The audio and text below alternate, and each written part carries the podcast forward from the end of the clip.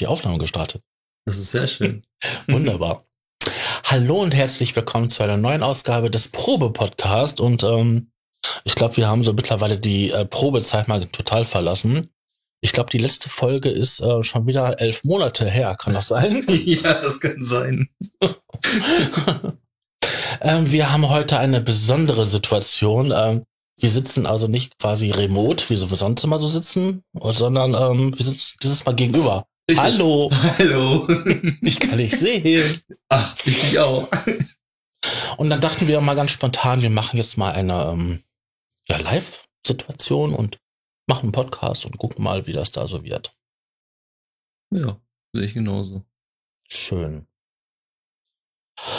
Was hast du denn für ein Thema rausgesucht? also die Themenfindung war ja schon immer irgendwie nicht, nicht so unser großes Ding. Also da hatten wir ja immer schon immer Probleme. Und ich glaube, wir machen einfach mal, ähm, dass wir gucken, dass wir uns einfach mal updaten. Es ist schon wieder so viel Zeit vergangen. ja. Dieser Ähm, Stuhl, der nervt mich. du, ich habe die Lufttracks raufgepumpt. Okay. Nee, muss, muss so gehen. Ähm, ja. Ähm, sollst du anfangen oder ich? Weil ähm, Ladies first. gut, Ladies Mhm. first. Ich habe bei mir im Studiobereich gar nicht mal so viel verändert. Also ich habe meinen Prozessor ähm, geupdatet und dabei mein Mainboard zerschossen. Das kann man ähm, schon in ein in mein Instagram-Profil kann man das bewundern.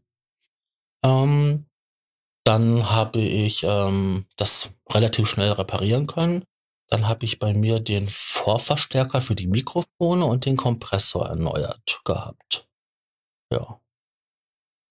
Ich habe ziemlich viel Zeit darin investiert, irgendwelche Software-Scheiße zu aktualisieren und so. Oh, das ist auch immer sehr schrecklich. Ja, und dann halt ähm, versucht irgendwie mich hereinzufinden. Und dann habe ich einfach festgestellt, dass für mich ähm, der Weg mit Cubase ähm, beendet ist. Ich bin da einfach nicht mehr warm geworden. Also die letzten zwei Updates, ähm, das wurde für mich immer schlimmer. Also da jedes Mal sich reinzufinden und ähm, das wollte ich auch nicht mehr. Und da hast du mir ja gezeigt, den neuen Weg mit äh, Studio One. Genau. Und ähm, da hattest du letzte Mal mir ja schon so viel von vorgeschwärmt, in letzter Zeit ja auch sehr viel. Und ähm, da will ich dann jetzt ähm, aktuell ähm, mich damit beschäftigen und einarbeiten. Ja, da hast du ja schon einen kleines, kleinen Kurs bekommen von mir. Genau. Da hatten wir ja diesen Besuch jetzt dafür ausgiebig genutzt, um unsere Hardware und Software mal auf einen gemeinsamen Nenner zu bringen. So sieht's aus. Man muss mich schon angucken, ne? Ja, ich bin, das ist da manchmal so, überlege ich so, weil ich mache ja sehr viel Podcast alleine und Nicht immer zum Monitor, ich sitze hier, hallo. Ja, aber das ist so, das ist halt, ich habe es mir halt angewöhnt. Ich sitze halt das oft alleine und mache meine Podcasts so für mich alleine und dann ist das eine total ungewohnte Situation, wenn da ein atmendes, lebendes, menschliches Wesen. Atemleben ist nicht wirklich ein Leben. Nein. Vor allem ist es auch vollkommen ungewohnt, so da ohne Kopfhörer zu sitzen. Ne? Und dann, aber wir schweifen wieder ab. Ja, Also bei mir hat sich auch wieder ein bisschen was getan. Ich habe mir für mein Studio Novation Zero SL MK3 gekauft. das ist ein, MIDI Keyboard Controller, MIDI Keyboard, MIDI Keyboard Controller. Ja, aber der, der Superlative. Ja, also super, ja, das, das stimmt, genau. Ich war ja noch nicht fertig. ja, der kann halt viele Sachen, ähm, der kann Sequenzen, der kann, kann Aggregators für je. Du hast, musst, ihr müsst euch das so vorstellen, ähm, der Controller hat acht ähm, verschiedene Tracks und darauf kann man halt Hardware-Geräte, echte Hardware-Geräte äh, legen, die dann halt per MIDI angeschlossen werden und kann diese dann halt auch routen und äh, kann die auch steuern mit seinen Controllern. Das ist halt ziemlich interessant bei meinem Hardware Xenophon. Der hat ja versteckte Hüllkurven in Untermenüs ziemlich tief versteckt, was halt ziemlich nervig ist. Und man kann auch mit dem Controller dann diese steuern, auch NRPN Control Messages äh, sind dann da auch mit möglich, was ich ziemlich geil finde. Ja, das war ja einmal diese Sache und zum anderen war ja auch dort drinne gewesen, diese Möglichkeit, den Sequencer zu ersetzen. Genau. Du Das- kannst da, hast dann Sequencer-Mode. Da kannst du halt entweder live einspielen, spielst was. Du kannst bis zu 64 Steps Mhm. ähm, aufnehmen, genau. Ähm, es ist dann unterteilt zwischen erstmal über die Parts und über die Parts kann man dann halt die, die, die ganze Steplänge einstellen und dann hat man halt äh, die, ähm, wie nennen sich das? Die, nicht die Steps, sondern die, nee, die, nee, die Steps sind die, ah, ich war verwechselt gerade, die Pattern. Die Pattern stellst du, ähm, kannst du bis 64 äh, Pattern einstellen insgesamt, dass du eine Patternlänge von 64 hast Mhm. und darunter sind dann die Steps und dann kannst du da halt einspielen, kannst entweder auf die Taste drücken und dann drückst du halt eine Note, die du halt haben möchtest oder auch einen Akkord, das geht auch. Und äh, die leuchtet dann halt rot auf und dann drückst du einfach deine Taste und dann hast du das aufgenommen oder du nutzt halt einfach die Funktion, indem du einfach den Record-Button drückst und spielst es einfach ein. Ja, man muss jetzt noch mal so Verständnis erklären, was ein Pattern und was ein Step ist. Also ein Step ist quasi die kleinstmöglichste Auflösung in diesem Gitter. Genau. Ähm, da gibt es, normalerweise sind das irgendwie 480, keine Ahnung, wie die Einheit heißt, ist zwischen jedem Step. Und dann gibt es ja noch diese, diese Unterteilung, dass er halt äh, vier Viertel. Äh, Ja, genau, du hast halt diese regelmäßigen, Regel, also die Standardsachen. Genau, und ein Pattern ist quasi eine Anreihung von Steps Genau. zu einem festen Muster, also quasi, was du dann immer wiederholt in einer Schleife abgespielt wird. Genau. Und du kannst halt damit auch, wenn du so, je nachdem, wie du die, wie lang du den Pattern einstellst, desto mehr Variation kannst du natürlich auch da reinbringen. Mhm. Und das geht halt wirklich für jeden acht Track, den du, jede acht Tracks, die du halt da auswählen kannst. Ja, das ist also quasi das über ähm, Control Master Keyboard. Genau, es ist ja nicht nur das, du kannst auch damit deine DAW mitsteuern. Ähm, in den In-Control-Mode, so heißt er, da kannst du dann so, so, so Sachen einstellen wie, die- wie äh, Fader, Fa- die Fader nutzen in deiner DAW oder du kannst auch die Sens verwenden. Was ich da so ein bisschen schade finde, ist, dass man bei den Sens, äh, man hat ja den Poti, den Regel-Poti-Knopf und wenn man den dreht, das funktioniert alles. Aber wenn man zum Beispiel mehrere Sens gleichzeitig steuern kann, möchte, das geht halt leider nicht. Man muss halt über so Menü links, hast du so Pfeiltasten, die kannst du hoch und runter drücken und ähm, da wählst du dann sozusagen den nächsten Centern dann drüber aus. Das ist ein Mhm. bisschen doof. Ist leider in Ableton auch so. Das, da hätte ich mir gewünscht, wenn man es irgendwie möglich gewesen wäre, wenn du dann auf dieser Spur bist, dass du dann irgendwie die alle dann steuern kannst, aber es geht halt leider nicht. Ja, Da muss man dann so ein bisschen tricksen. kann ja sein, dass das mit einem Update irgendwann mal behoben wird, sowas. Ja, das wäre wär Wenn die Leute cool. sich das wünschen, dann machen es die Hersteller ja doch mal ganz gerne. Ja, ich bin ja, bin ja recht spät eingestiegen zu den Novation. Ich hatte das auch gar nicht auf dem Schirm, das Gerät. Das ist eigentlich durch einen guten Kumpel gekommen, den lieben Dirk, den, den DK, der mir das Gerät auch mal vorgeführt hat, weil er das selber hat. Und wo ich das gesehen habe, das Gerät, habe mir gedacht, Alter, cool. Das ist genau das, was ich mir eigentlich immer gewünscht Es habe. gibt ja noch von anderen Herstellern so ähnliche Dinger. Da Richtig. ist auch zurzeit ja von Native Instruments. Ja, aber das ist halt leider, Native Instrument ist halt sehr abgespeckte Variante, weil das muss man sich vor, so vorstellen. Ähm, Aber es hat auch so viele bunte Leuchtdioden. ja, das hat das Novation ja auch. Ach so. Also diese Leuchtdioden sind eigentlich nur bei den Native Instruments Geschichten da, dass du halt, wenn du eine Kontaktleibe hast, wo die Sachen belegt sind. Aber so ähnlich kannst du das, ähm, ja, nicht so, aber ähnlich kannst du es halt natürlich auch mit den Novation machen. Und es ist halt so, dass du beim Novation ähm, auch sogenannte Zone hast. Mhm. Das heißt, du kannst sagen, okay, auf meinen, auf meinen ersten Slot liegt ja jetzt zum Beispiel mein Moog, auf dem zweiten Slot liegt jetzt mein Virus TE und auf meinem dritten Slot liegt jetzt mein Xenophon und dann kann ich sagen, okay, bitte mach auf den Zone Part 1, da wo mein Moog drauf liegt, der soll von tiefem Bassbereich bis, bis in die Mitten und von den Mitten bis in die leichten Höhen äh, soll dann der Virus äh, agieren und ganz von den ganz ne, Genau, Ja, wie man halt das mit Split und so Genau, du und kannst was halt das machen. splitten und du kannst halt das Schöne dann halt da auch die, ähm, weil das auch getrennt ist von den Arps und so, dass du sagen kannst, okay, der Bass kann, den kannst du einfach, drückst du selber entweder sogar als normaler gehaltene Note oder du sagst, im Sequencer-Mode, in dem Sequencer-Ding dann einfach, äh, machen wir Achtel oder sonst was, Mhm. tippst einfach ein. Oder macht ein Muster da. Genau, machst ein Muster da rein und der Virus macht dann halt was ganz anderes und, und der Xenophon, der spielt dann Abo oder so. Das wird halt getrennt. Aber was ich auch ganz cool finde an diesem Gerät, du hast auch ähm, zwei CV-Out-Ausgänge, so dass du halt auch deine Hardware-Geräte äh, Also richtig Steuerspannung. richtig ne? Steuerstrahlung Also das, ähm, 5 Volt Plus und Minus hast du da drin. Du kannst da einstellen, ne? Also die Bereiche. ja, die kannst du einstellen. Du kannst und dann auch äh, pro Oktave und so weiter, ne? Ja, genau. Pro Oktave. Ähm, diese Steuerspannungen sind wichtig, wenn man halt noch ähm, ja die analoge Welt mit Modulen zum Beispiel ja, Eurorec, ne? ähm, mit verbinden möchte. Dann muss man halt nicht spezielle Wandler verwenden, sondern kann dieses Keyboard sofort dafür verwenden, um halt diese Geräte anzusprechen. Ja, ein gutes Beispiel ist da zum Beispiel die äh, MOOC-Werkstatt.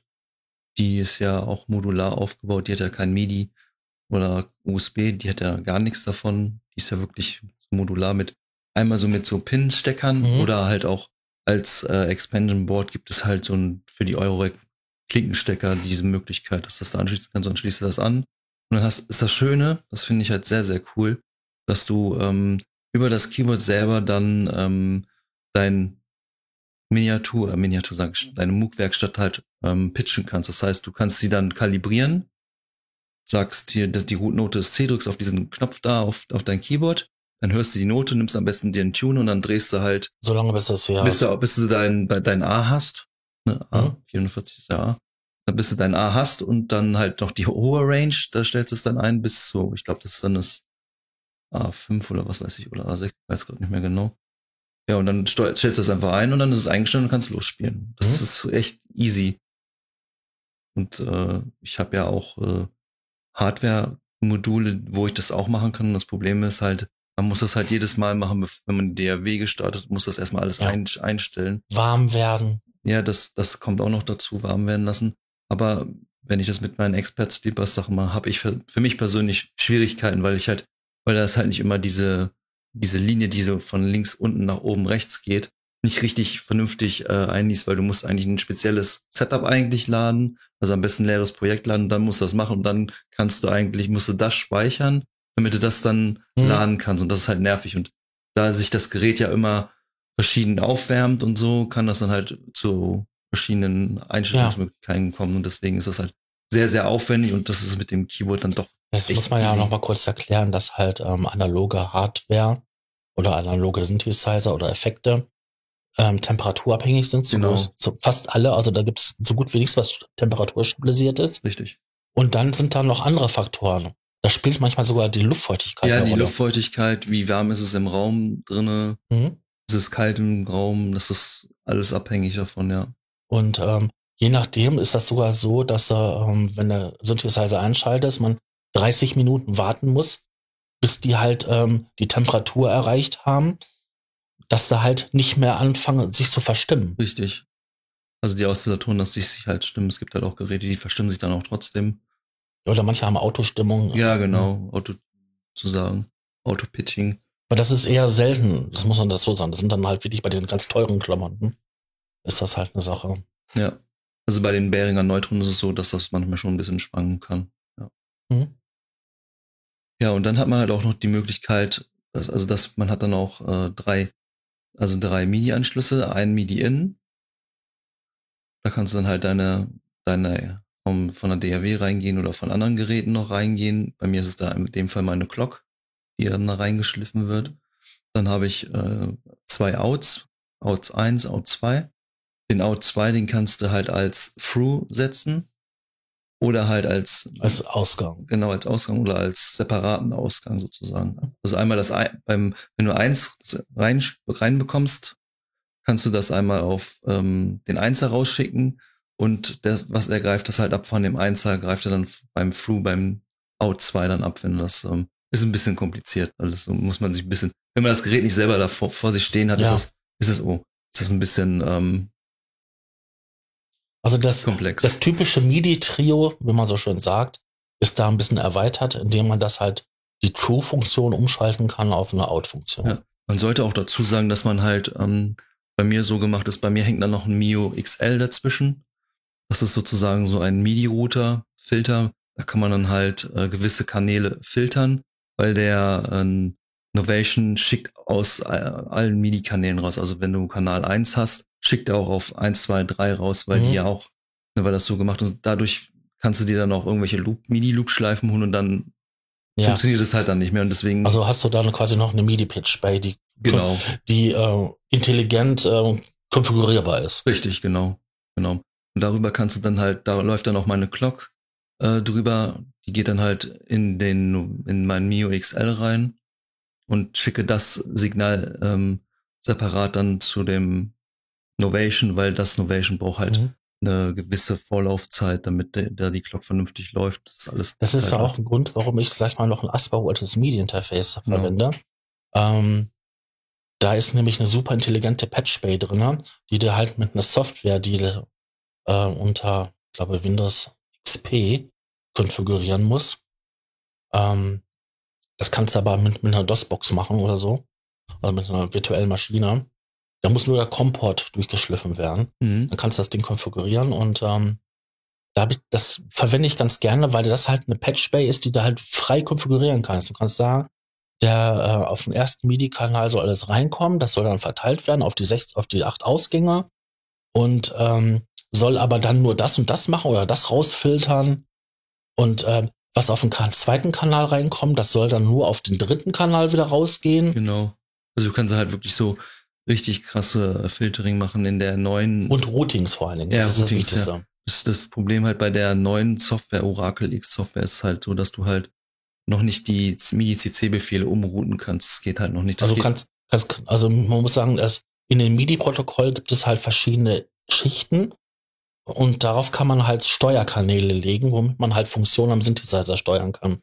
Das sind die Kontroll, Kontrollchain. Ja. Ne? Kontrollchain genau. heißt das ja. Und ähm, wenn man das intelligent routen möchte, dann könnte man sagen, ich nehme jetzt den ersten und sage, was auf eins reinkommt, geht aber auf sieben wieder raus. Genau. Bestes Beispiel ist eigentlich, ähm, der Sub 37 schickt seinen Filter auf CC19 raus und Normalerweise ist so dieser Standard 71 oder 74 mhm. und den kannst du halt dann so umpolen, dass der dann auf 71 oder 74 rausgeht. Das heißt, es wird dann halt an den, Mio, äh, Mio XL geschickt und der wandelt das dann halt für dich um, wenn du das brauchst. Ja. Das ist halt noch nicht drinne. Aber ich komme im Moment auch so ganz gut klar, weil meine Arbeitsweise jetzt im Moment so ist, dass ich die einzelnen Clock-Kanäle von meiner Clock als, äh, die gehen alle in den Eingang rein von meiner Mio und die Mio schickt sozusagen ähm, pro Kanal separat Signale an die Hardware-Geräte. Das heißt, ein Sub 37 ist auf Kanal 1 eingestellt, bekommt für die Clock 1, von der Clock 1 sozusagen sein Signal, mhm. so dass der Sequencer auch äh, laufen kann von dem äh, Ding und äh, das ist auch bei den anderen Geräten so, dass so bis bis sieben, aber ich brauche halt noch MIDI-Kabel, deswegen ist das noch nicht vollständig das Setup. Und der beim Novation ist es so, der schickt halt dann äh, ist das, kann man sich das so vorstellen, dieser Routing Matrix äh, Novation schickt dann an Kanal äh, 1 bis 8 halt mhm. hin. Und ähm, dann kannst du halt da auch diese Clock verwenden, weil das ist halt schon ein Unterschied, wenn, wenn die Clock äh, empfangen wird, direkt, also direkt an die Hardware-Geräte, wie den Sub 37 geschickt wird, oder wenn eine Clock äh, geschickt wird an den Novation. Das, ja. macht, das ist, das variiert dann halt von der, von den Einstellungen her. Da muss dann halt in der DRW und die Plugins, also in dem Plugin dann halt das einstellen, diese Zeitverzögerung und dann läuft es auch wirklich tight. Es ist ein komplexes Setup. Deswegen hast du ja auch dir damals die externe Clock zugelegt. Genau. Damit du die ähm, systembedingten Schwankungen kompensieren, ausmerzen, ausmerzen ja, kompensieren kannst. Ja. Aus, ne? Korrekt. Weil du hast festgestellt, dass bei dir halt, obwohl alles eine klare Struktur hat, es Laufzeitunterschiede gab und ja, genau. verschiedene Geräte auseinandergelaufen sind. Genau, ja, die haben dann alle, jeder, reagiert, jeder reagiert anders, das ist bei uns Menschen auch so, ne? Mhm. Da muss man auch noch sagen, wenn man jetzt ähm, viele Geräte ähm, hintereinander durchschleift, also mit immer Eingang und Ausgang, Eingang und Ausgang, Eingang und Ausgang, gibt es selbst bei dieser MIDI-Sache kleine Latenzen, also kleine Verzögerungen. Und das kann sich summieren, wenn man viele Daten über die MIDI-Leitung schickt. Genau. Und das ist ja, wenn ich jetzt einen Song komplett ausproduziert habe, sag ich mal, habe ich jetzt ähm, 64 MIDI-Kanäle, die ich bediene. und schicke da überall noch Kontrolldaten drüber, dass sie halt lauser, lauter, leiser, leiser links, Filter, rechts, Filter, Filter, irgendwelche anderen Sachen noch passieren, dann wird es verdammt eng auf den ähm, Spuren und dann sind diese kleinen Verzögerungen irgendwo mal bemerkbar. Und das hast du damit ja auch ausgemerzt. Richtig, genau.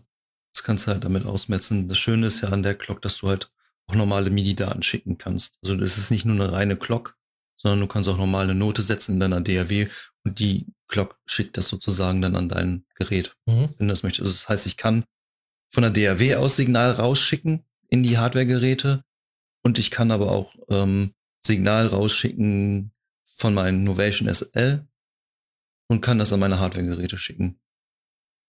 Das ist halt ziemlich, ziemlich nice. Ja. Und es ist halt so, dass du halt, wenn du diese acht Track, diese acht Spuren, die du hast und die alle belegt hast und du, eine Sequenz machst, dann kannst du wirklich für jeden, jeden Track was Separates einstellen und das ist halt ziemlich cool. Plus halt Filter, filtern, filtern, was du machen willst. Also Filter wie Cut-Off und so ein Kram. Das kannst du halt alles dann in der Software, in der ähm, Innovation Component Software einstellen. Ähm, Leute, die schon Novation-Geräte kennen, die kennen wahrscheinlich noch das damalige Automap. Ja, das war ja, das war eine sehr schöne Funktion, wenn sie funktioniert hat. Wenn sie funktioniert hat, da gab es ja auch das Problem, dass man die Plugins dann ja immer separat scannen musste, die wurden dann geworbt, damit man diese dann halt verwenden konnte. Das heißt, die wurden dann nochmal separat geladen, äh, beziehungsweise mussten nochmal separat gescannt werden in den DAWs und ähm, damit dann diese Automap-Funktion dann überhaupt funktioniert. Also das ist jetzt komplett weg. Das ist auch total umständlich gewesen. mittlerweile ist es echt so, du kannst wirklich für jeden, für jeden Poti, für jeden Fader, sogar für die äh, Drumpads, da kannst du dir auch irgendwelche Befehle drauflegen, ob es jetzt NRPN ist, ob es jetzt Programm-Changes sind, ob es CCs sind, mhm. Start, Stopp oder was weiß ich. Du kannst da echt viel einstellen und kannst auch die Werte ganz gut einstellen. Du kannst auch sagen, okay, der soll nur auf den Kanal schicken, auf den Channel schicken und, und, und versenden.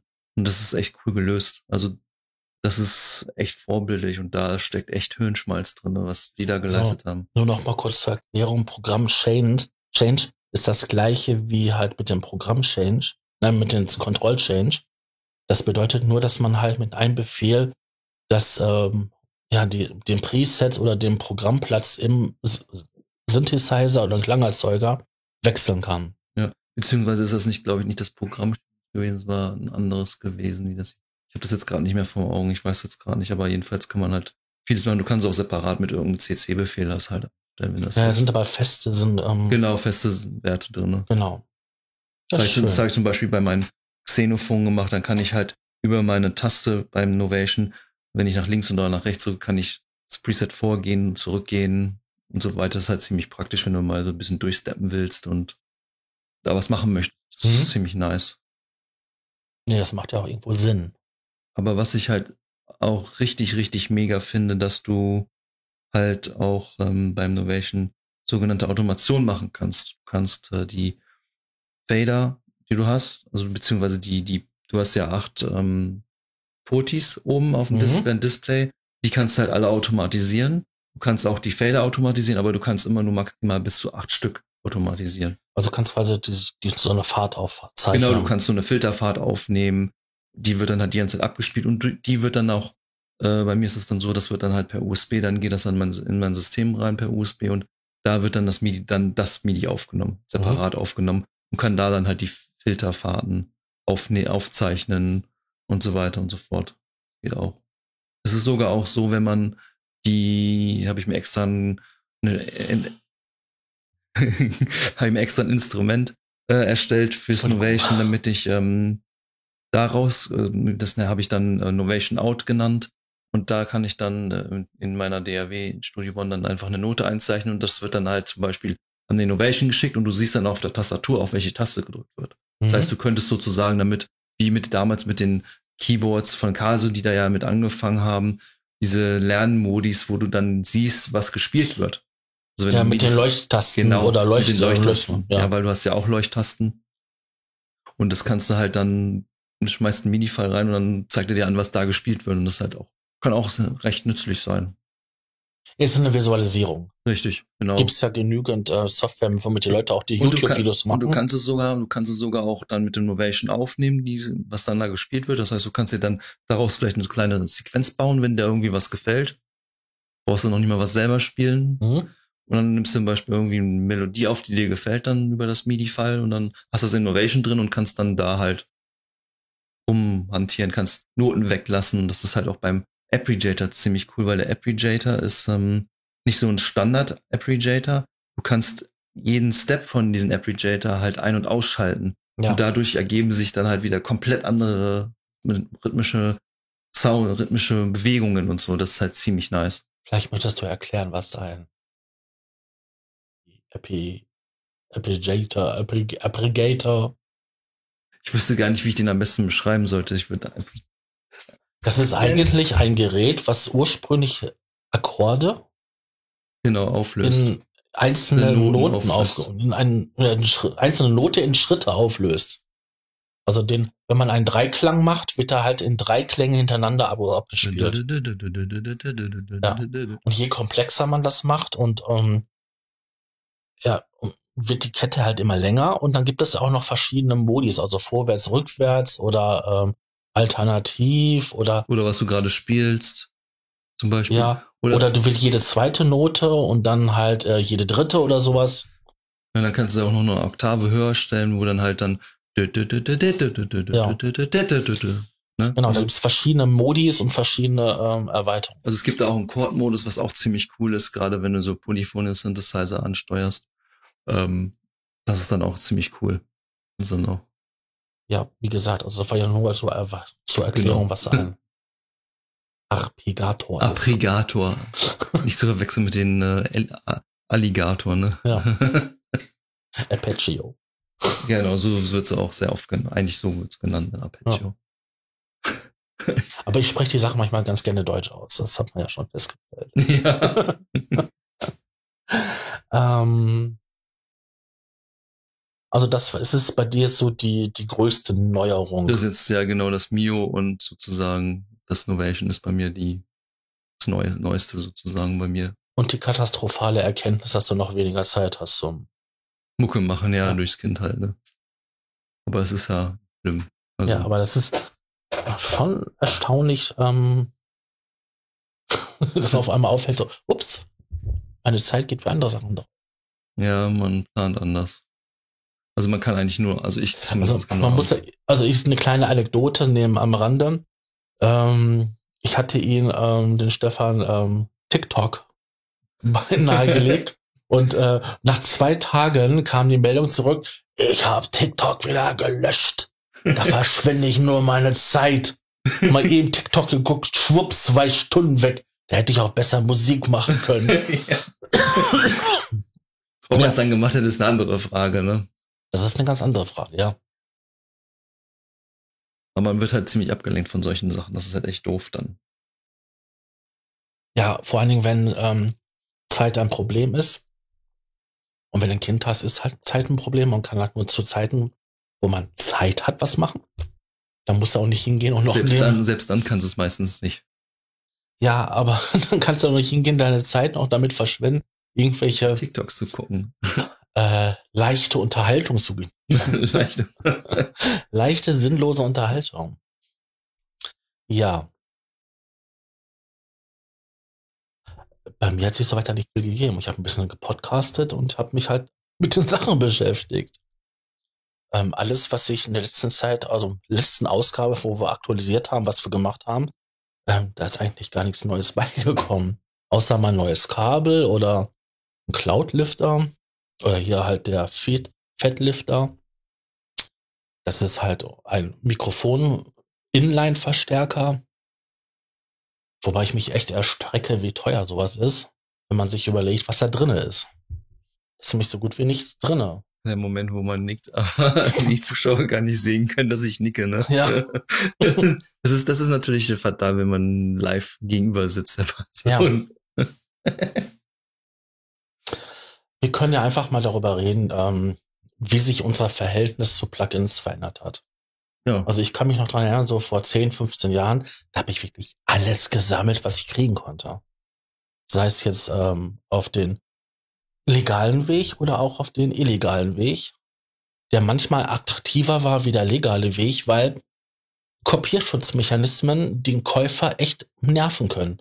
Wenn ich dann jedes Mal die CD reinlegen muss, wenn ich das Programm benutze, oder den Kopierschutzstecker reinstecken muss, und wenn ich den dann mal nicht dabei habe, weil ich den auf der Arbeit vergessen habe oder im Studio vergessen habe oder die CD gerade kaputt ist, dann sind manchmal so ein, so ein Crack ganz angenehm gewesen, weil die liefen immer.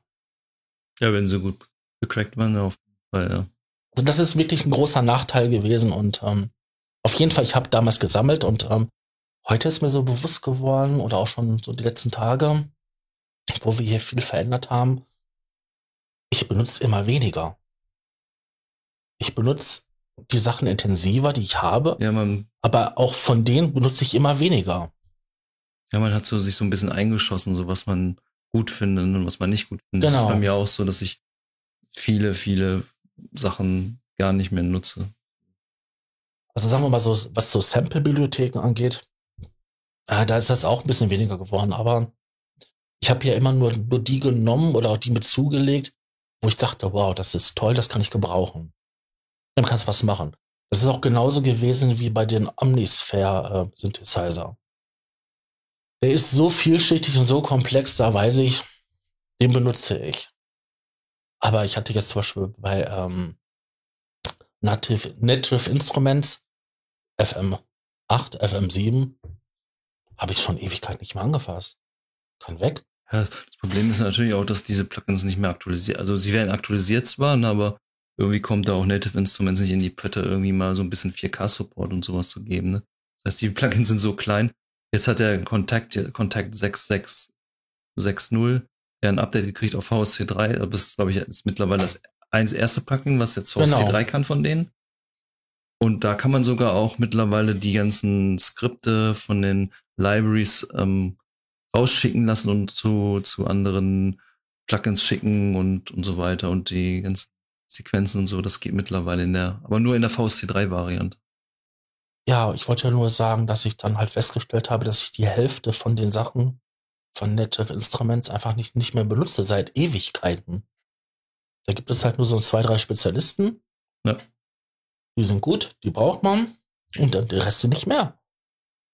Du sagtest ja auch, dass du bei dir immer, nee, das nutze ich nicht mehr und das nutze ich nicht mehr. Dann, wie wir vorhin meine Listen mal so durchgegangen sind oder gestern schon. Ja. Nee. Ach, Aber was denn, hast du noch? Oh, Hast du noch? Nutzt du noch?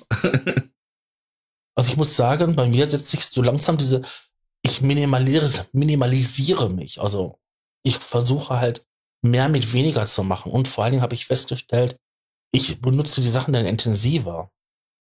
ja, das geht mir genauso. Also es geht mir definitiv genauso Sachen. Auch Sachen, die ich mir selber kaufe, die nutze ich definitiv. Ja, es ist auch wirklich eine Kostenfrage. Also ja, wenn du hingehst und äh, dir, ähm, sagen wir mal, nur, nur solche, solche ähm, Libraries für, für Kontakt, die können gerne mal 300, 400 Euro kosten. Ja, wenn du dir davon alle drei, vier Monate eine neue holst, ja, da, da gibst du mal eben Tausender im Jahr aus. da nur kommst du gar nicht hin. Kommst du gar nicht hin, wenn du mehrere Libraries holst im Jahr. Wieso, wenn die 300 Euro kosten, dann kannst du die drei Stück holen, dann bist du unter 1000 Euro. Aber meistens sind dann wahrscheinlich doch immer mehr, ne? Ja. Also ich habe für mich festgestellt, ähm, dass sich auch die Neugier, die Neugier nach neuen Sachen immer weniger wird. Also könnte, könnte mir vorstellen, das liegt wahrscheinlich auch daran, dass man halt schon so viel gehört hat, einfach, ne? Man hat schon so viele Plugins gehört. Ah, guck mal, hast du den schon kennengelernt, den sind, die kennst du den schon? Und, und, und das wiederholt sich ja auch irgendwo ein bisschen an. Das ist ja, ich meine, der Stillstand ist zwar noch nicht da, aber man merkt schon irgendwie, es wiederholt sich schon sehr oft. ja, Es gibt halt Ansätze von der Bedienung her, die sind dann vielleicht ein bisschen angenehmer von manchen Herstellern. ja, dass sie das Bedienkonzept halt Ja. überdacht haben oder auch die, die, die komplizierten ähm, Sachen vereinfacht wurden. f- besser darstellen, dass du sie halt einfacher durchblickst. Sagen wir mal, eine FM-Synthese kann wirklich sehr komplex sein. Richtig. Und da kann ich hingehen, das machen wie halt Yamaha damals mit, mit einem kleinen Display und viele Menüs. Oder ich gehe hin und nehme halt eine großes, große Oberfläche und ja, stelle es grafisch dar und dann für jeden relativ leicht ersichtlich. Obwohl ich da auch schon mehrere Ebenen brauche für die einzelnen Je nachdem, wie Operatoren. die, wie die grafische Oberfläche gebaut ist. ja, oder du hast halt einen riesen Monitor, dann könntest du das machen. Ja, da hast du ja meistens das Problem, dass dann die Plugins so klein sind, weil die vielen Hersteller noch nicht irgendwie das unterstützen. Also es gibt mittlerweile ein paar, aber es ist halt immer noch nicht komplett da und das, das verstehe ich persönlich eigentlich nicht, weil mittlerweile ist es auch, viele haben mittlerweile große Monitore oder nutzen irgendwelche Fernseher, die 4K sind. Genau. Geht ja auch in diese Richtung hin, ne? Wobei ja, wenn du hingehst, dass ich, wenn ich mir einen Fernseher nutze, der 4K kann und sagen wir mal irgendwie 55 Zoll hat und das Ding kostet irgendwie so zwischen 400 und 500 Euro, dann ist der günstiger wie ein Monitor in der Größe. Ja, das stimmt. Weil du brauchst ja keine Gaming-Funktion, dass er schnelle Bildfrequenzwechsel macht oder so. Nee, beim Musik machen brauchst du das ja nicht. Wie sieht's bei dir mit Hardware aus? Sonst so? Ist da jetzt irgendwie etwas auf dem Markt so in der letzten Zeit? Also ich muss sagen, bei mir ist von den neueren Produkten eigentlich gar nichts da. So. Also ich hätte jetzt auch. Ich meine jetzt wirklich nur Synthesizer, ne? Also hier nicht, Synthesizer. nicht Controller oder sonst was. Also wenn, wenn so ein Minilog, ne, den finde ich noch ganz interessant. Aber so Ja. ganz neue Sachen im Moment eher, eher nicht so, die mich jetzt, wo ich sage, brauche ich jetzt wirklich unbedingt. Was hältst du vom Behringer und ihrer Kopierwut? Also ich habe ja selber Behringer, zwei Behringer Geräte bei mir, drei sogar, die Patchbase ist ja auch Behringer, die ich habe. Und ähm, man, man verteufelt es irgendwo, viel, also viele verteufeln es, aber es macht sein, also es macht sein Ding einfach. Klar, Ja. man, man, man kann natürlich, man hat natürlich un- un- Unterschiede schon bei den Amps vielleicht, dass sie nicht so so gut sind wie so ein so ein Ferro Fish Amp oder so von, ne, die sind aber liegen natürlich auch dann bei 1000 so ein Ding, ne? Ja, oder halt von SPL, so ein Goldmike. Ja, ne? aber so ein, das ist, Da dann merkst du natürlich die, die Komponenten, dass da da natürlich mal bessere eben so Komponenten 4000 Euro hin und Ja, das ist halt nochmal was anderes, aber so für im Studiobereich finde ich eigentlich, finde ich es gar nicht mal so schlimm. Ich war früher ja ein bisschen anders, das weiß der, ne? So, Ja. der Behringer kommt mir nichts hinaus, ne? Jetzt habe ich selber drei Behringer Geräte bei, nee, ja, drei Behringer Geräte bei mir stehen und ich bin eigentlich mit diesen Geräten total zufrieden. Ja, das ist ja bei mir ja genauso. Ich habe ja auch ein bisschen Behringer 2, sogar das Ein Interface. bisschen. äh, eins, zwei, drei, vier, fünf, fünf Geräte schon Behringer alleine. Ja, ähm, die haben sich aber auch gemacht, muss man sagen. Und ich muss sagen, also bei der Kopierwut, die sie zurzeit haben von, ähm, Von den Synthesizern. von den Synthesizern, ähm, Nervt schon, finde ich persönlich. ja, ein paar Sachen schon. Ne? Ich meine, die sind, es gibt die XT303, ne? Ja, die mehr, diesen Mod Modfish haben sie eine neue. Ja, es gibt die XT303, also ich weiß nicht, da, früher gab es schon Klone davon und dann hat Roland jetzt auch noch einen Klon rausgebracht vor einiger Zeit. Jetzt macht Behringer das auch noch und ähm, dann wird die 909 und die 808, also die beiden Drummaschinen werden auch noch geklont. Da warten wir mal ab, wenn eine 707 und eine 606 die kommen. Wird, die wird auch noch. Wobei man aber sagen muss, die 909 von Behringer, die sieht echt schick aus. Ja, die sehen schick aus und die tun ja auch das, was sie tun sollen. Ja.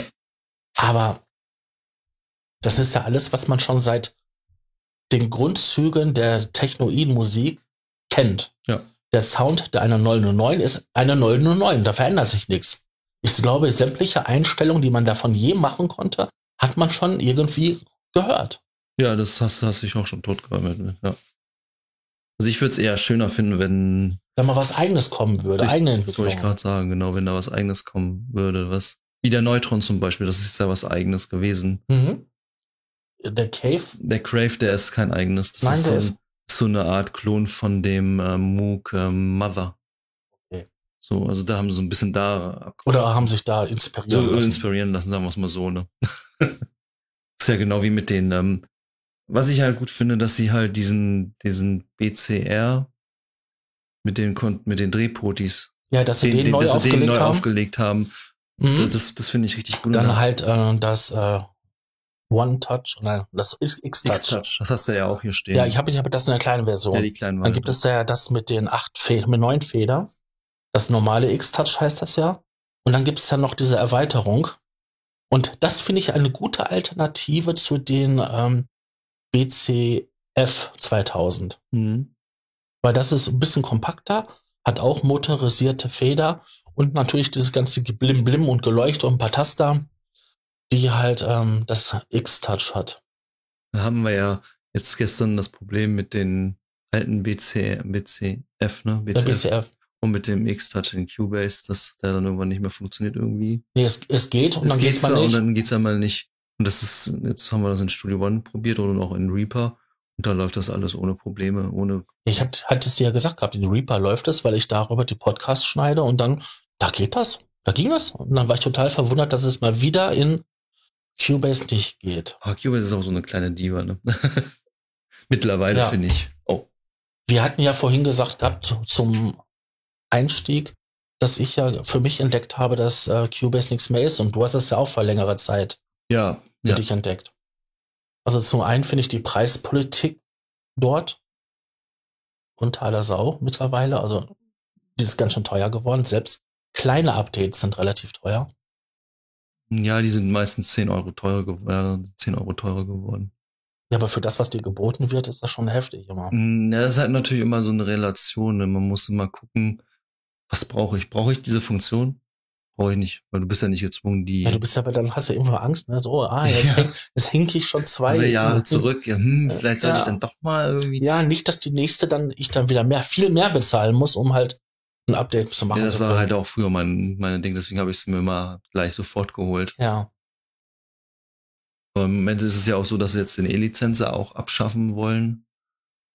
Und ähm, was wahrscheinlich, was, denke mal, was eigenes rausbringen werden.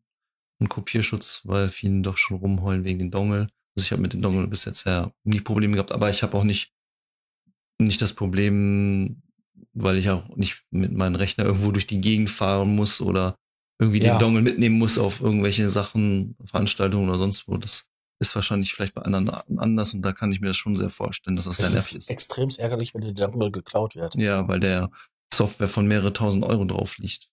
Die ganzen Schlüssel liegen alle drauf. Und, ähm, der Dongle selber kostet ja auch ein paar Taler. Ja, 30 Euro kostet Mhm. circa, ja.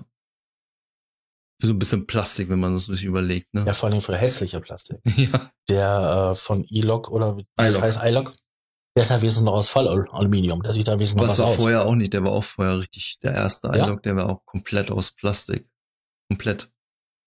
Das ist jetzt der so diese dritte Generation, so da haben sie das so ein bisschen verbessert, weil sich auch viele beschwert haben, ne?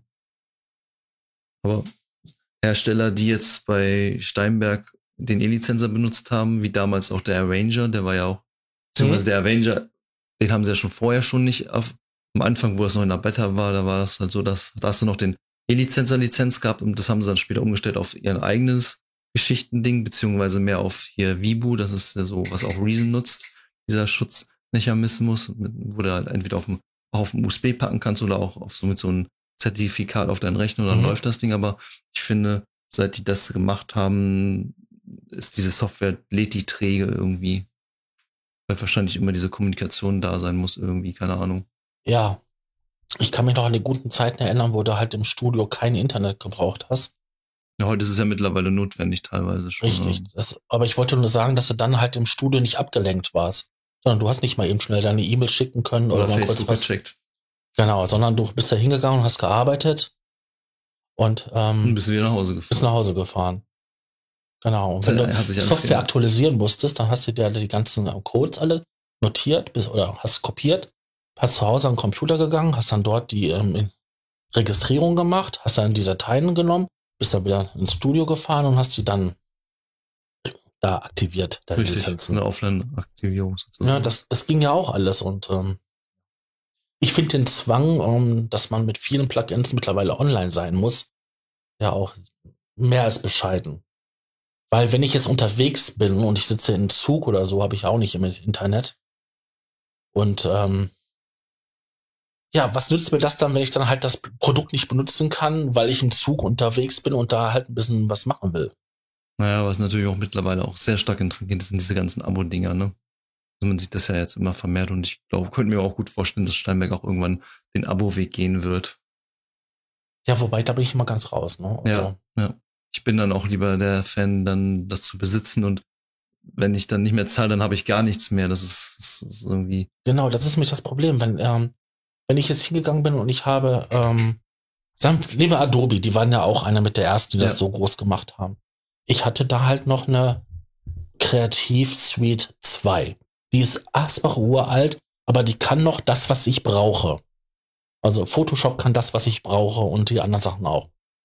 Ich brauche gar nicht die neueren Funktionen, die neueren Dinger. Aber das Programm läuft bei mir immer noch. Das ist immer noch da und läuft. Ja. Wenn ich jetzt hingehe und in der Abo sage, okay, ich brauche es zurzeit nicht und kündige es, dann kann ich das Programm nicht mehr weiterverwenden. Wobei, wo ich es halt ganz gut finde, ist halt wirklich bei Sachen, die richtig teuer sind, gerade Sample Libraries. Ja, aber das machen ja auch mittlerweile hier Roland und so weiter. Die haben auch ihre Cloud Ja. und die haben auch ein Abo-Angebot und Ja, da kriegst du dann, glaube da kriegst du, glaube ich, dann auch bei, bei Roland ist es, glaube ich, sogar so, dass du da, wenn du, glaube ich, eine gewisse Zeit bist, kriegst du dann auch ein Plugin geschenkt, kannst dir dann eins aussuchen irgendwie, als Volllizenz sozusagen. Aber wo ich auch noch zurück wollte, halt diese ganz großen Libraries für, von Vienna, bei Vienna oder East West gerade, die East West haben ja auch äh, diese Abo-Subscription, haben ja da diesen, auch diesen neuen äh, Operator heißt der, glaube ich, oder wie das Ding heißt. Ähm, haben ja auch da Subscription, die haben so viele Libraries, wenn du dir die alle kaufen würdest, dann wärst du arm. ja, ich weiß, aber vor, vor allen Dingen die großen Orchestra-Libraries, Ja. die wirklich sehr aufwendig sind in der Aufnahme und so, die sind ja auch wirklich sehr, sehr teuer. Ich meine, das ist, da bist du ja mehr drin, weil Ja. mir reicht, wenn ich da so ein bisschen Standardzeug habe in dem Bereich. Du magst es Ja. halt billig, ne? Aber genau, ich mag es billig. Ähm, bei mir darf es auch gerne billig klingen, wenn ich das mal brauche. Aber du bist ja, du hast dich damit ja sehr intensiv beschäftigt und ähm, du hast ja festgestellt, da kann man verdammt viel Geld lassen. da kannst du verdammt viel Geld lassen. Ja, gerade bei solchen Libraries richtig viel Geld loswerden. Ja, die sind ja auch tierisch groß, also Aber mittlerweile geht es eigentlich. Also es geht, glaube ich, jetzt so ein bisschen mehr auch in die Richtung Physical Modeling, ne, dass da Mhm. was kommt. Also das fand ich auch an in Reason, da gibt's ja auch ähm, den Algorithm, heißt der, glaube ich. Ähm, der ist ja auch total Physical Modeling und das klingt schon ziemlich gut. Also das klingt echt gut. Das ist ein paar MB ist das Ding nur groß, ne? Da denkst du dann auch so, wow.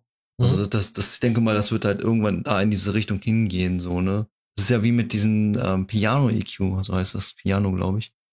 Ähm, die haben auch Physical Modeling das Plugin ist gar nicht so groß und was da halt ich meine, da gibt's ja manche Libraries, die sind ja mehrere Gigabyte groß. Ja. Und das ist nur ein Flügel, der gesampelt wurde. Ja.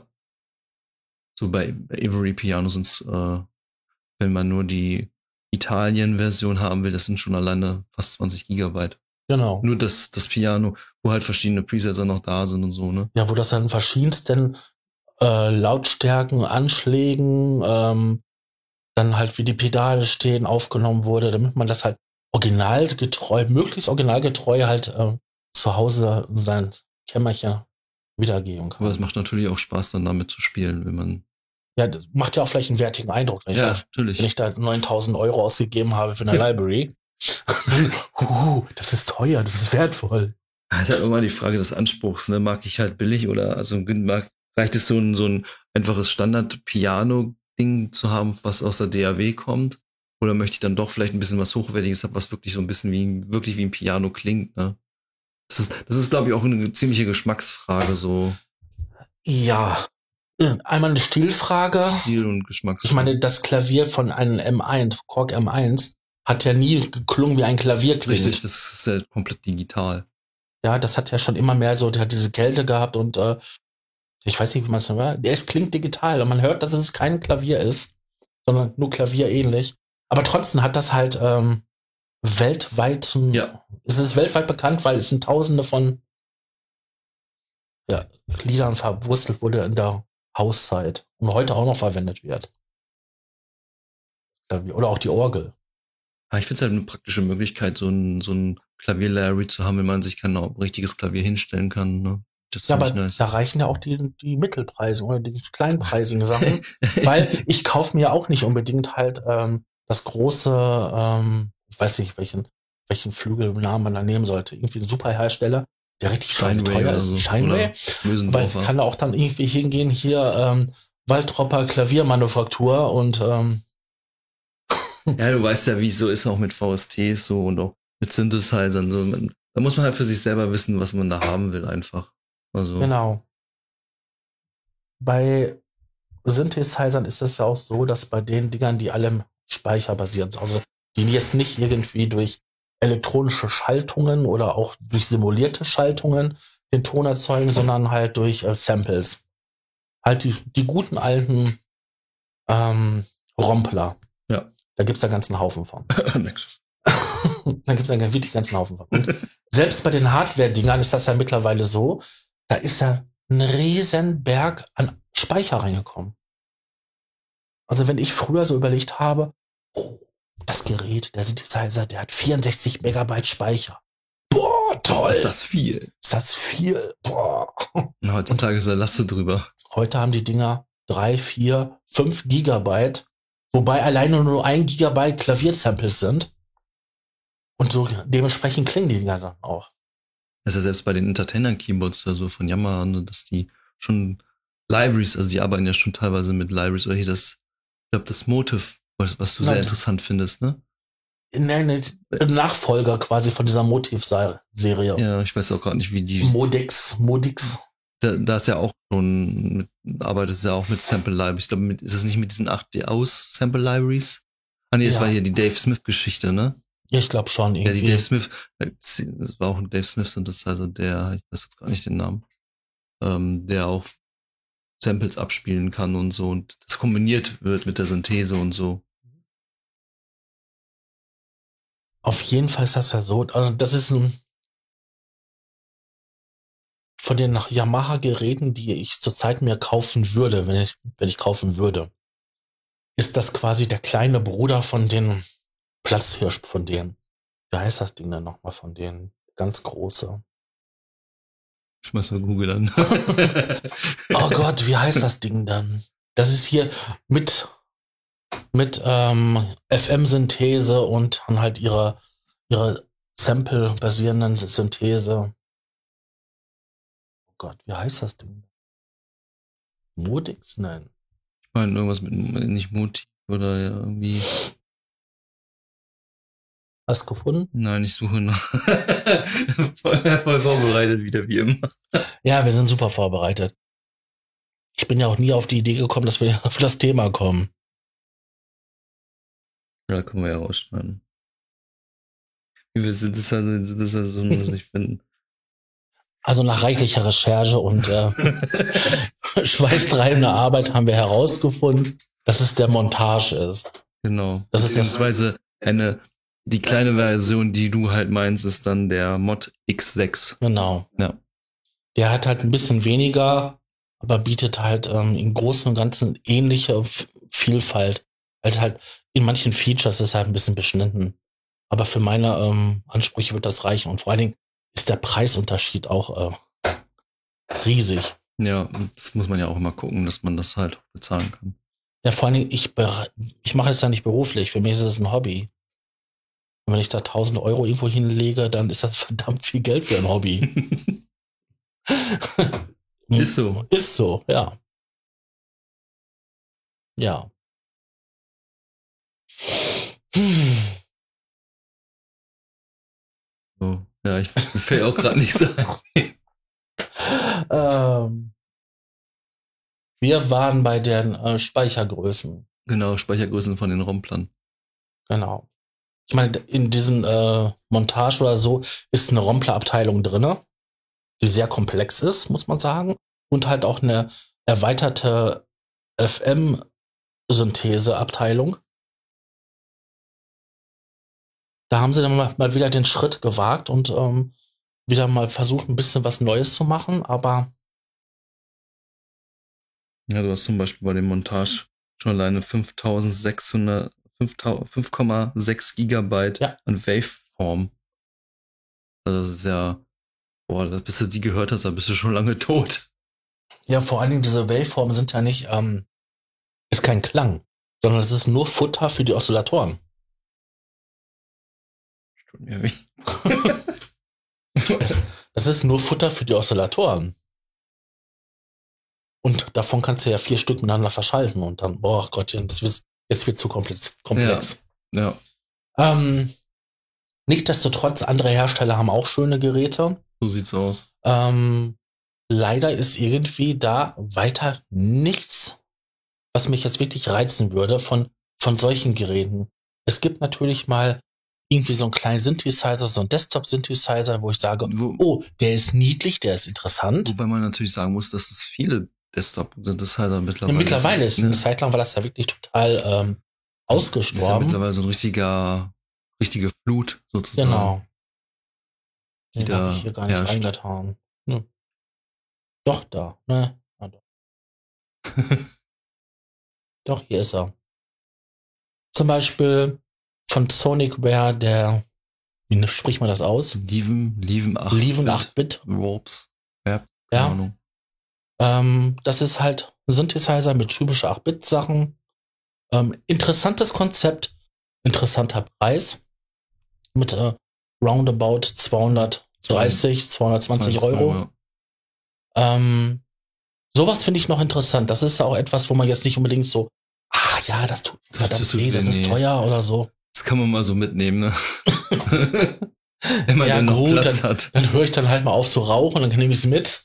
Aber du brauchst doch gar nicht. Verständlich auch nicht. also die Ausrede zählt nicht mehr. Aber ähm, das ist jetzt sowas, wo man halt, ja, das ist interessant. Ähm, dann gibt es auch noch ein paar Rack-Module, wo ich auch sage, wow, das ist interessant, aber ich habe keine Rack-Module, weil das ist ein Gebiet, womit ich gar nicht erst anfangen will. Modular-Synthesizer, ich weiß ganz genau, wenn ich damit anfange, dann bin ich so, hochgradig verschuldet bis an mein Lebensende und werde nie wieder glücklich. Das weiß ich. Weil das Thema ist endlos komplex und ähm, da geht äh, so viel und da kommen immer neue Sachen und immer besser und immer schöner und du kannst nie genug Oszillatoren haben, du kannst nie genug Hüllenkurven haben, also äh, spannungsgesteuerte ähm, Geräte. Also da geht Da bleibe ich dann auch. Also ich habe ja zwar ein bisschen was, aber ich habe das, was ich habe, habe ich und werde da das andere halt als Softwarebasis nutzen, wie die VC, Ja. VC wie Weil ich- Rack. Ich kann mich noch dran erinnern, ähm, dass du mir gesagt hast, ich hätte mit den Scheiß nie anfangen dürfen. Ja. Ne, Das weil ist- Schwupps hatte, oh, das kleine Modul, ach, das kostet nur 35?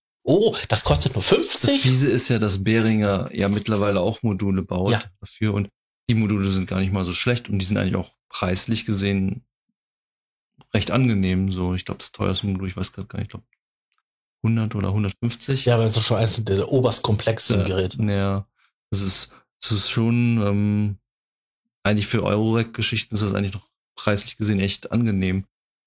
Man muss sagen, dass es da dort ja mittlerweile Module gibt, die eigenständig ja schon ein Instrument wären, Ja. aber die man halt in ein Euro-Rack-Gehäuse reinschrauben muss und damit noch mit anderen Sachen und Steuerspannung und so weiter zu versorgen, damit überhaupt ein Ton rauskommt. Aber eigentlich wäre das schon ein eigenständiger Synthesizer, weil komplette Wavetable-Synthese drinne ist oder komplette Granularsynthese und hast du nicht gesehen. Ja, das ist echt komplex. Und das ist, Vielleicht sollten wir darüber auch noch mal irgendwann mal, reden. ja. Und Zukunft. Ich hoffe nicht, nicht noch Worauf halt wir- noch hinaus wollte, wegen dem VC Reback, da soll es ja auch bald eine V2 geben, die auch dann in der DAW funktionieren soll als Plugin. Mhm. Freue ich mich schon richtig drauf, aber man weiß halt noch nicht genau, wann sie rauskommt. Sie wird halt ein bisschen Geld kosten, Mhm. ähm, aber ich soll, glaube ich, so 99 Euro kosten, aber das wäre es mir halt wert.